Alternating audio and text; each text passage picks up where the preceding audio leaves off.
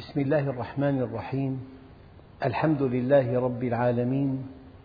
والصلاة والسلام على سيدنا محمد الصادق الوعد الأمين. اللهم أخرجنا من ظلمات الجهل والوهم إلى أنوار المعرفة والعلم ومن وحول الشهوات إلى جنات القربات. أيها الإخوة الكرام مع الدرس الثاني والأربعين من دروس سورة الأعراف ومع الآية الخامسة والأربعين بعد المئة وهي قوله تعالى وكتبنا له في الألواح من كل شيء موعظة وتفصيلا لكل شيء فخذها بقوة وأمر قومك يأخذوا بأحسنها سأريكم دار الفاسقين. أولا أيها الإخوة الكتابة تطمين للمؤمنين لأن الله لا يكتب. ولكن الإنسان بحسب معطياته الأرضية الشيء المكتوب أثبت. إذا في عقد أقوى إذا في وعد خطي أشد تأثير. فلذلك الله عز وجل تمشيا مع عقلية الإنسان استخدم كلمة وكتبنا له. والحقيقة الله عز وجل لا يكتب لكنه الآمر الأعلى. والكتابة تعزى أحيانا إلى من يباشرها وهو الملك أو من يتوسط بين الله وبين الملائكة أو تعزى إلى الآمر الأعلى. على كل الكتابة من أجل تطمين المؤمنين. كتب ربكم على نفسه الرحمة. كتب الله لأغلبن أنا ورسلي. يعني كلمة كتب تفيد التطمين تفيد شيء ثابت لا يعدل لا يبدل لا يلغى لا يطور.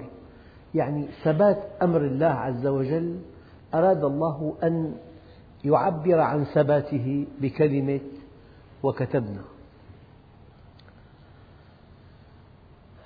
أيها الإخوة الكتابة على الألواح. ما كان في ورق. عظم اللوح يكتب عليه. الجلد يكتب عليه. أي شيء مسطح يكتب عليه. فالمكتوب عليه هي الألواح. وكتبنا له. الهاء على من تعود؟ على سيدنا موسى. وكتبنا له في الألواح من كل شيء. أي أي شيء يقربك إلى الله مهما بدا صغيرا يكتبه الله. وأي شيء يبعدك عن الله مهما بدا صغيرا ينهاك الله عنه. لأن منهجه منهج تقريب من ذاته العلية. فالذي يقربك يكتب والذي يباعدك يكتب. لكن هذا الذي يتوهم أن القرآن فيه كل شيء هذه مبالغة لا طائل منها. يعني علم ميكانيك التربة في القرآن هذا شيء من اختصاص الخبراء في الدنيا. أما الله عز وجل جعل هذا القرآن كتاب هداية. فأي شيء يقربك من الله تجد نصا له في القرآن أو في السنة. وأي شيء يبعدك عن الله تجد له أثرا في القرآن والسنة. وكتبنا له في الألواح من كل شيء تحتاجه أيها الإنسان. حينما جعلك الله في الأرض خليفة أنت بحاجة إلى منهج بحاجة إلى عقيدة بحاجة إلى أن تعلم من أنت ما سر وجودك ما غاية وجودك ما الذي ينبغي أن تفعله ما الحرام ما الحلال ما الخير ما الشر ما الجمال ما القبح. وكتبنا له في الألواح من كل شيء يحتاجه الإنسان ليكون خليفة الله في الأرض. كتبنا له موعظة. الموعظة قالوا تذكير بشيء سابق. وعظهم ذكرهم. ذكرهم بأيام الله. ذكرهم بنعم الله. عظهم وقل لهم في أنفسهم قولا بليغا. فالموعظة ليست تشريعا جديدا ولكنها تذكير بتشريع سابق. وكتبنا له لسيدنا موسى في الألواح في الأمكنة التي تكتب عليها الكلمات من كل شيء يحتاجه الإنسان الذي جعله الله خليفته في الأرض موعظة تذكيرا بوحي السماء تذكيرا بكتاب الله عز وجل وتفصيلا لكل شيء. وفي ديننا والحمد لله الكليات في القرآن الكريم والتفاصيل في السنة المطهرة. فالله عز وجل جعل نبيه مبينا لما في القرآن لتبين للناس ما نزل إليهم. فخذها بقوة. يعني الإنسان له طبع ومعه تكليف.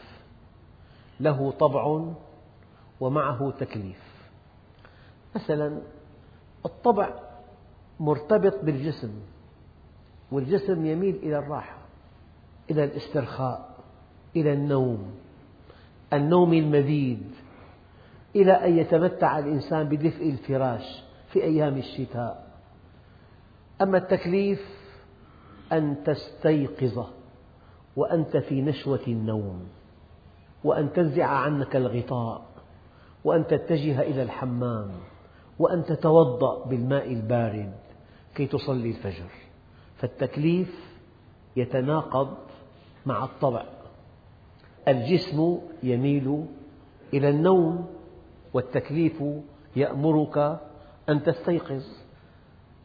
الإنسان لأن الله أودع فيه حب المرأة في طبعه ميل إلى أن يملأ عينيه من محاسن النساء والتكليف أن يغض البصر. قل للمؤمنين يغضوا من أبصارهم ويحفظوا فروجهم ذلك أزكى لهم. فالتكليف يتناقض مع الطبع. الطبع يقتضي أن تأخذ المال. المال قوام الحياة. زين للناس حب الشهوات من النساء والبنين والقناطير المقنطرة من الذهب والفضة. والتكليف يأمرك أن تعطي المال أن تنفق المال.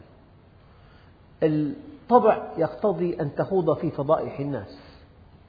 والتكليف يدعوك إلى أن تصمت. هذا التناقض بين الطبع والتكليف هو ثمن الجنة. لذلك وكتبنا له في الألواح من كل شيء موعظة وتفصيلا لكل شيء فخذها بقوة لأن هناك ممانعة من النفس. النفس تميل إلى الراحة إلى النوم إلى جمع الأموال إلى استغلال الآخرين إلى العلو عليهم. إلى الترفع عنهم. والتكليف يأمرك أن تكون واحدا من الناس. دخل أعرابي على النبي صلى الله عليه وسلم ما عرفه. فقال أيكم محمد؟ ولا ميزة ولا ثياب خاصة ولا مكان خاص ولا جلسة خاصة ولا شيء تحته يجلس عليه أبدا. مثله مثل أصحابه. فلذلك وكتبنا له في الألواح من كل شيء يحتاجه الإنسان الذي جعله الله خليفته في الأرض موعظة تذكيرا بحكم شرعي وتفصيلا لكل شيء. فخذها بقوة في ممانعة في صراع في دعوة إلى الأرض دعوة إلى الشهوة إلى الراحة إلى استغلال الآخرين إلى جمع الأموال. إلى الاستمتاع بالحياة وفي دعوة من الله إلى أن تنتصر على نفسك. لذلك التناقض بين الطبع والتكليف هو ثمن الجنة ممانعة النفس تحتاج إلى قوة إرادة. ممانعة النفس تحتاج إلى قوة إرادة فخذها بقوة وأمر قومك يأخذوا بأحسنها. خذها بقوة وأمر قومك يأخذوا بأحسنها. يعني الشهوة تحقق لذة للإنسان. ما قال لك إن الشهوات لا يحبها الإنسان؟ الشهوة محببة. شيء طبيعي. كل الشهوات التي أودعها الله فينا محببة إلى الإنسان. الشهوة تقدم لك لذة آنية متناقصة يعقبها كآبة تقدم لك لذة. تقدم لك لذة آنية متناقصة تتبعها كآبة. هؤلاء الذين ينشئون المقاصف مع الخمور مع الراقصات مع المغنين تجد خمسين مركبة أمام مدخل هذه المقاصف. ماذا في الداخل؟ في امرأة تغني وأخرى ترقص وفي خمر وفي لحم وفي أكل. هي اللذائذ كلها. لكن طاعة الله عز وجل تعطيك سعادة متنامية. ولا تنتهي بالموت تستمر حتى في القبر إلى أن تصل بك إلى جنة عرضها السماوات والأرض. لذلك خذها بقوة. في عندك ممانعة. في عندك نفس قد تكون أمارة بالسوء أو أقل شيء ترتاح من دون أن تعمل صالحا. ولحكمة بالغة بالغة جعل الله الأعمال الصالحة تحتاج إلى وقت وإلى جهد وإلى مال وإلى إرادة قوية. فخذها بقوة وأمر قومك يأخذوا بأحسنها. أولا الله عز وجل حينما نهاك أن تأكل المال الحرام نهى مليار وخمسمئة مليون مسلم أن يأخذوا منك المال الحرام. الأمر لصالحك. حينما نهاك أن تأكل مالا حراما نهى المليار وخمسمئة مليون مسلم ألا يأخذوا مالا حراما. فهذا الأمر لصالحك. كم من المسلمين. حولت لهم مبلغا خطأ ردوه إليك. لولا الأمر بتبرئة الذمة لما رد إليك المبلغ. فإذا أمرك أن تكون أمينا أمر كل من حولك أن يكونوا أمناء معك. إذا أمرك أن تكون مستقيما أمر كل من حولك أن يكونوا مستقيمين معك. إذا الشهوة تحقق لذة آنية متناقصة تعقبها كآبة بينما السعادة التي تتأتى من الطاعة تحقق سعادة مستمرة متنامية تنتهي بك إلى الجنة. إذا وأمر قومك يأخذوا بأحسنها فخذها بقوة وأمر قومك يأخذوا بأحسنها. ما معنى بأحسنها؟ الله عز وجل قال والذين إذا أصابهم البغي هم ينتصرون. وجزاء سيئة سيئة مثلها. فمن عفا وأصلح فأجره على الله. يعني ما دام في توجيه بالعفو أنت مكلف أن تأخذ من الأمرين أحسنهما. والذين إذا أصابهم البغي هم ينتصرون. هذا حقك. لكن وأن تعفوا وتصفحوا هو أقرب للتقوى. وأمر قومك يأخذوا بأحسنها. هذه واحدة. يعني أنت انتصرت على خصمك. ولك أن تؤدبه تأديبا دقيقا. ولكن الله عز وجل يحنن قلبك عليه. يقول لك وإن تعفوا وتصفحوا فمن عفي له من أخيه شيء. فمن عفا وأصلح فأجره على الله. إذا الأحسن أن تعفو لا أن تأخذ حقك الذي شرعه الله لك. يعني مثلا هل قاتل قتل ولي المقتول من حقه أن يطلب إنزال عقوبة الموت بالقاتل. أبدا. هذا حقه. لكن هذا ولي المقتول لو عفا. هذا القاتل يكون أسيره طوال حياته بعفوه بقي حيا. صار في تقارب بين القبيلتين. يعني ما أحد يفكر أن ينتقم. يعني هو العفو أقرب للتقوى أقرب للمودة أقرب للتواصل أقرب للتراحم. فالله عز وجل قال وأمر قومك يأخذوا بأحسنها. هلأ نحن الله عز وجل قال إن الله يأمر بالعدل والإحسان. العدل أمر وأمر قسري لكن الله أمرك أن تأخذ بالإحسان. في قضايا لا تحل بالعدل تحل بالإحسان. الشيء الذي لا يسعه العدل يسعه الإحسان. فالانتصار وأخذ الحق مقبول. والعفو مكرمة كبيرة يعني بكل شيء لك أن تأكل وأن تشرب. أما الإفراط في الطعام والشراب له مضاعفات خطيرة جدا. خذ من شهوة الطعام أحسن وضع فيه. الاعتدال.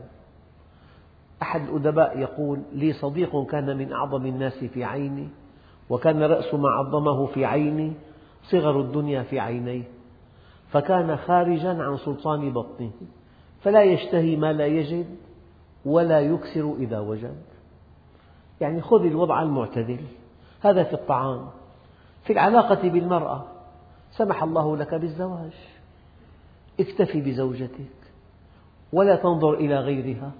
هذا الأمر الحسن أما أيام ضمن الحلال أربعة. أربعة ترفا. يحتاج إلى مصروف كبير وفي متاعب وفي خصومات ويخسر أولاده أحيانا. وأمر قومك يأخذوا بأحسنها. من طبع الإنسان أن يستطلع. أما التجسس تطرف. وأمر قومك يأخذوا بأحسنها. من حسن إسلام المرء تركه ما لا يعنيه وطوبى لمن شغله عيبه عن عيوب الناس. يعني أحبب حبيبك هونا ما. ليأخذوا بأحسنها وأبغض بغيضك هونا ما. اصنع المعروف مع أهله ومع غير أهله. إن أصبت أهله أصبت أهله وإن لم تصب أهله فأنت أهله. وأمر قومك يأخذوا بأحسنها. الآن أنت أحببت إنسان لا تظلم من لم تحب. قال له والله لا أحبك سيدنا عمر لواحد قال له أو يمنعك بغضك لي من أن تعطيني حقي؟ قال له لا والله. قال له إذا إنما يأسف على حب النساء. يعني أحببت إنسان لا تظلم غيره من أجله. أيام إنسان يتزوج امرأتين أحب الثانية كثيرا أهمل الأولى. لم يعد يأتيها إلى البيت.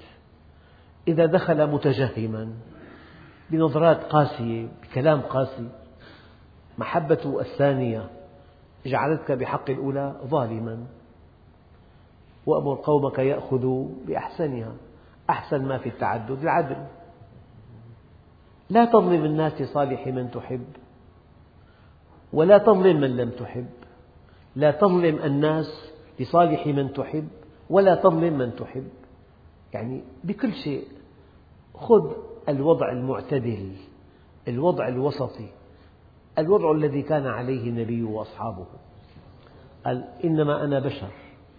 أصوم وأفطر. أنام وأقوم. أتزوج النساء. هذه سنتي. فمن رغب عنها فليس من أمتي. لذلك هذا الموضوع ينقلنا إلى ما يسمى بالحب العقلي. يعني قيام الليل يحتاج إلى جهد. صلاة الفجر في المسجد تحتاج إلى جهد. غض البصر يحتاج إلى جهد. فالإنسان يحب غض البصر مع أنه يتناقض مع طبعه. يحب صلاة الفجر في المسجد مع أن الصلاة في هذا الوقت تتناقض مع طبع جسمه الخلود إلى الراحة. لذلك هذا وضع معتدل وضع بين ترك الصلاة كليا وبين أن يصليها في البيت دائما. أخذ الحل المعتدل. إنسان أحيانا يكون في معه أمراض معينة وفي أكلات يحبها كثيرا لكنها تؤذي جسمه يكرهها بعقله ويحبها بحسه. والإنسان كلما ارتقى يحب بعقله ويكره بعقله. طالب معلق آمال كبيرة أن يكون الأول على القطر مثلا. يدعى إلى سهرة برفضة السهرة محببة أصدقائه يحبهم. في طعام طيب في طرف في, في يعني جو لطيف. هذا محبب بطبعه لكنه يعيقه عن الدرجة الأولى يعتذر فأحب الدراسة بعقله لكنه يحب السهر مع أصدقائه بحسه. بل يكره السهر مع أصدقائه بعقله. كلما ارتقى الإنسان أحب بعقله وكره بعقله. على المستوى الغذاء. في أكلات رائعة جدا لكنها تسبب متاعب في القلب والأوعية كثيرة جدا. فالإنسان كلما كان عقله راجح يكره هذه الأكلات بعقله يحبها بحسه ويكرهها بعقله. الأعمال الصالحة تحتاج لجهد كبير. المؤمن يحب الأعمال الصالحة بعقله وقد تكون متعبة كثيرا. تتعبه بجسمه لكنها محببة إليه بعقله. هذا معنى يأخذ بأحسنها. الآن الله عز وجل قال واصبر على ما أصابك. إن ذلك من عزم الأمور. واصبر على ما أصابك. لكن في آية ولمن صبر وغفر. إن ذلك لمن عزم الأمور. هي لام لام مزحلقة. هي لام التوكيد. لماذا؟ قال لأن القدر إذا أتى من الله مباشرة يحتاج إلى صبر. واحد ابنه على الشرفة وقع فنزل ميتا. هذا قضاء قدر. هل يستطيع أن يقاضي إنسان؟ ابنه. وفي بيت والده. وابنه أخطأ. لكن لو أنه سائق دهس ابنه ومات. في أمامه إنسان بقاضيه في إنسان تم إزهاق روحه على يد فلان. إذا جاء القدر على يد إنسان فأنت تحتاج إلى توحيد عالي جدا أن الله انتهى أجله على يد فلان. فبدل أن تنتقم وأن تبطش تستسلم تأخذ حقك منه بس من دون أن تحقد. ولمن صبر وغفر إن ذلك لمن عزم الأمور. هذا معنى وأمر قومك يأخذوا بأحسنها. لك دين عند إنسان. استحق الدين. لك أن تقيم دعوة عليه. ويحجز على بيته وعلى محله التجاري. لكن الله عز وجل قال لك فإن كان ذو عسرة فنظرة إلى ميسرة. ها شيء آخر. إذا انتظار المعسر وأمر قومك يأخذوا بأحسنها نعم. حتى بعض العلماء قال كيف لا أشكر الذي ظلمني؟ لأنه جعل الله بجانبي. الله عز وجل مع المظلوم دائما. قال كيف لا أشكر من ظلمني؟ لأن هذا الذي ظلمني جعل الله بجانبي. بل بعضهم قال لو يعلم الظالم كيف أن الله سيكون مع من ظلمه. لظن عليه بظلمه. ظلموا فالله عز وجل أصبح معه كان معه وأيده ونصره. الآن سأريكم دار الفاسقين.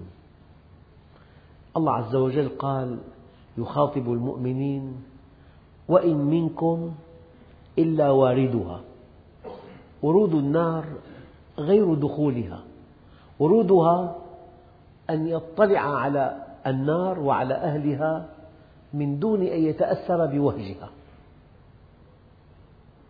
أنا أضرب مثل مرة كنا في معرض للسعادين وقفت أمام ثعبان يزيد طوله عن اثني عشر مترا. وبيني وبينه شيء أربعة سنتي في بلور ستة ميلي بيننا. لا تتأثر ولا تخاف منه أبدا. محجوز لأنه. فالمؤمن أحيانا يرد النار. يريدها ليرى مكانه في النار لو لم يكن مؤمنا. لتزداد سعادته في الجنة.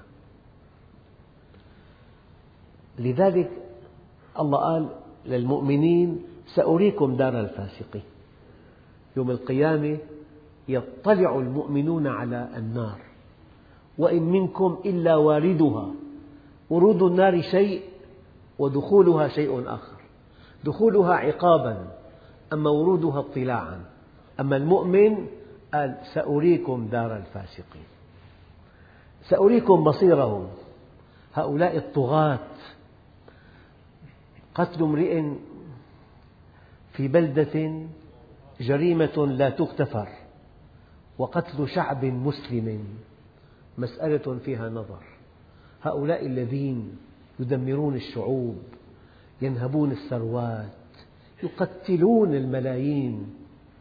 يعني خمس ملايين مليون قتيل مليون معاق عفوا وخمسة مشردين. من أجل تهمة باطلة لا وجود لها. يقول لك أسلحة دمار شامل. ما في شيء من هذه الأسلحة. مليون قتيل مليون معاق خمس ملايين مشرد. سأريكم دار الفاسقين. ولا تحسبن الله غافلا عما يعمل الظالمون. إنما نؤخرهم ليوم تشخص فيه الأبصار. يعني سأريكم دار الفاسقين. سأريكم حسابي لهم العسير. فلذلك ورود النار نوع من رؤية المؤمنين لدار الفاسقين. وأحيانا ترى الدار في الدنيا ترى بلادا أصابها زلزال دمرت عن آخرها. في بلدة بالمغرب يعني يرتادها السياح ولا يسمح لأبناء البلدة أن يدخلوا إلى المرافق العامة. نوادي عراة وفسق وفجور. فيها فندق 30 طابق. هوليدي إن. أصابها زلزال 30 طابق أصبحت تحت الأرض. بقي آخر طابق عليه كلمة هوليدي إن الشاهدة هي. شاهدة هذا القبر. سأريكم دار الفاسقين. يعني منتجعات سواحل آسيا شيء لا يوصف. من فئة عشر نجوم تستقطب أغنياء أغنياء العالم. يعني الشركة فيها عشرين مدير. المدير العام يقضي عطلة الميلاد في رأس السنة في هذه السواحل والمنتجعات من فئة العشر نجوم. وقد أرى الله هؤلاء رواد هذه المنتجعات النجوم ظهرا. مات خمسة وعشرين ألف بزلزال تسونامي هذول نخبة نخبة أغنياء العالم. كيف أن الله استدرجهم سأريكم دار الفاسقين. أيام ترى زلزال طوفان بركان وما كان ربك ليهلك القرى بظلم وأهلها مصلحون. يعني هذا في أماكن الزلزال تبع تسونامي رئيس وزارة ببلد يلقي خطاب ويفتخر ويفتخر أنه ليس في شعبه فتاة عذراء أبدا. يفتخر. نعم. بلد يعيش على الدعارة الآن. ما في فتاة عذراء. سأريكم دار الفاسقين.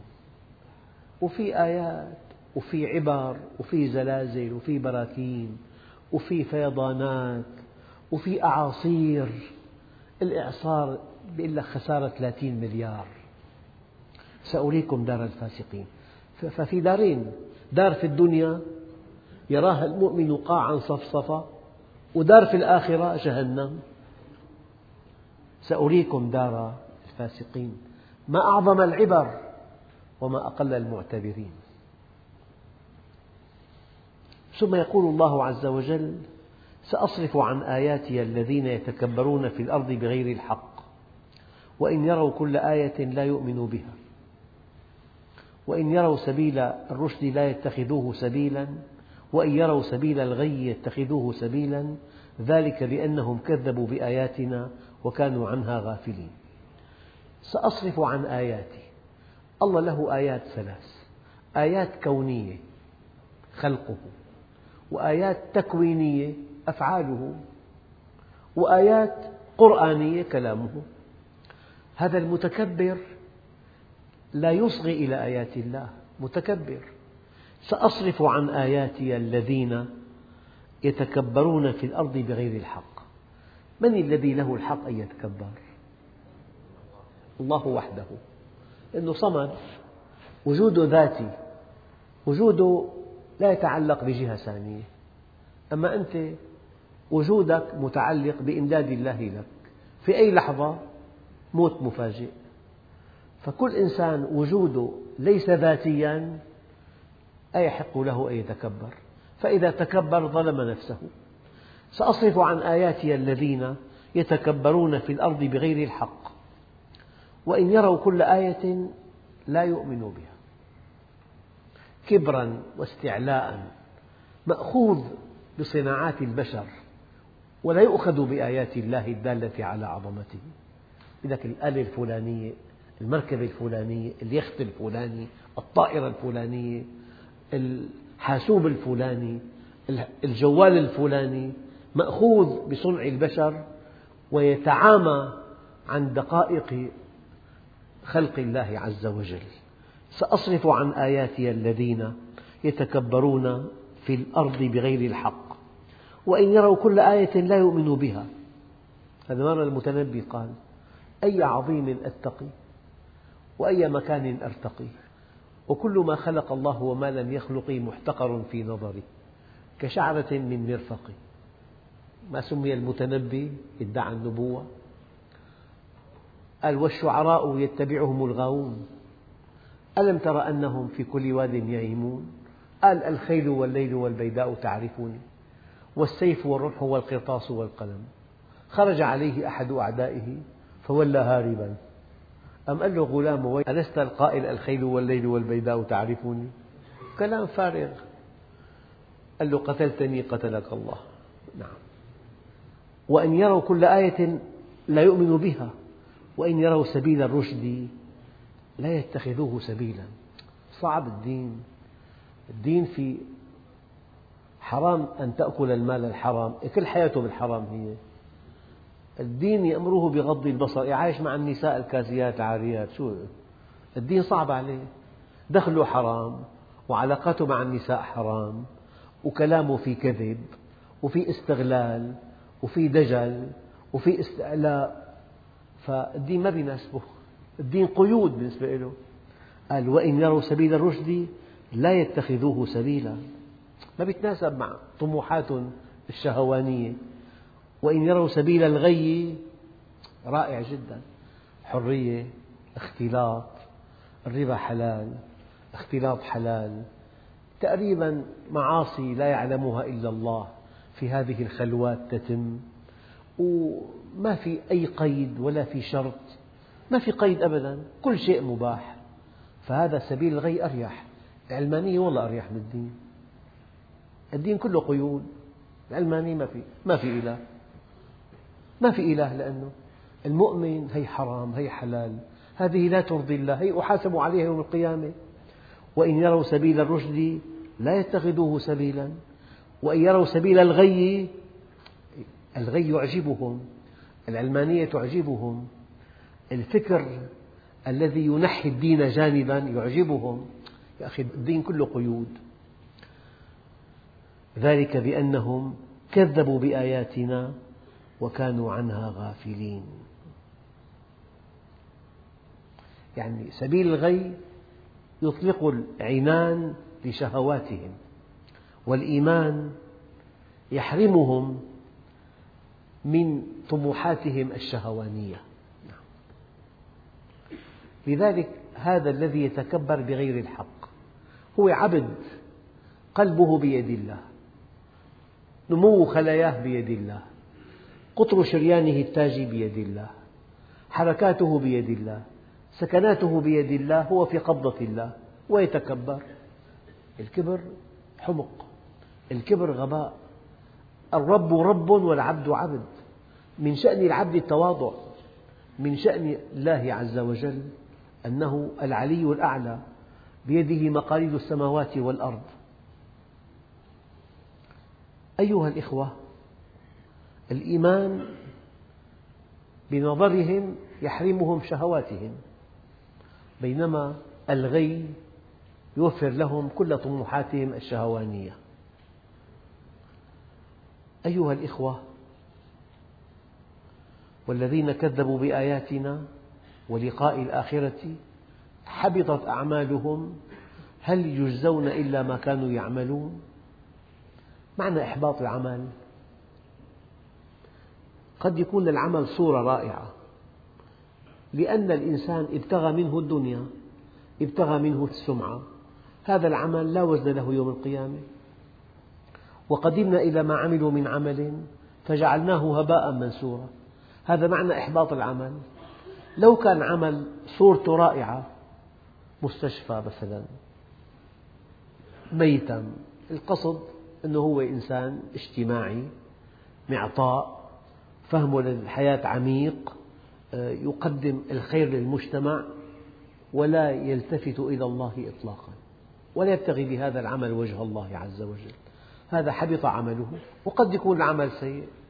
يعني قنعان بإنشاء ببعض البلاد المحتلة. يعني أنشأوا دار قمار لها دخل كبير. طيب، أنتم تجاهدون عدوا شرسا تنشئون دار قمار كي تعطوا الله حجة لعدم نصركم على أعدائكم. فلذلك إما العمل سيء أو العمل ظاهره حسن لكن ليس وراءه إخلاص لله إطلاقا. قال فحبطت أعمالهم. والذين كذبوا بآياتنا ولقاء الآخرة. إن الذين لا يؤمنون بالآخرة عن الصراط لناكبون. هل يجزون إلا ما كانوا يعملون؟ المعنى حبط انتفخ وتورم من علة ومرض. قال أعيدها نظرة منك صادقة؟ أن تحسب الشحم في من شحمه ورم. قد ما أكل قتل انتفخت رجليه. هذا مو سمن هذا ضرب. فالمحبط عمله عمله كبر كبر ورم خبيث صار. انتفخ وتورم من علة ومرض. وتوهم إنسان حاله إنسان عظيم. ماذا فعل هتلر؟ أنهى حياة خمسين مليون ألماني. خمسين مليون. نتائج الحرب العالمية الثانية. بظن عمله عظيم. يقول لك أتينا من أجل الحرية. خمس ملايين.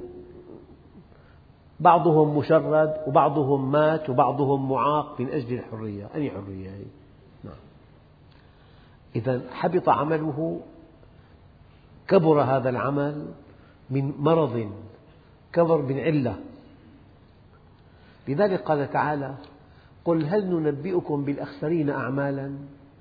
الذين ضل سعيهم في الحياة الدنيا وهم يحسبون أنهم يحسنون صنعا. إحباط العمل إما أنه فاسد أو أنه في ظاهره صالح ولكن لم يبتغ به وجه الله إطلاقا. لذلك قال تعالى والذين كفروا أعمالهم كسراب بقيعة يحسبه الظمآن ماء. حتى إذا جاءه لم يجده شيئا ووجد الله عنده فوفاه حسابه. أيها الإخوة هذه الآيات الثلاث وكتبنا له في الألواح من كل شيء موعظة وتفصيلا لكل شيء فخذها بقوة وأمر قومك يأخذوا بأحسنها سأريكم دار الفاسقين. سأصرف عن آياتي الذين يتكبرون في الأرض بغير الحق وإن يروا كل آية لا يؤمنوا بها وإن يروا سبيل الرشد لا يتخذوه سبيلا وإن يروا سبيل الغي يتخذوه سبيلا. ذلك بأنهم كذبوا بآياتنا وكانوا عنها غافلين والذين كذبوا بآياتنا ولقاء الآخرة حبطت أعمالهم. هل يجزون إلا ما كانوا يعملون والحمد لله رب العالمين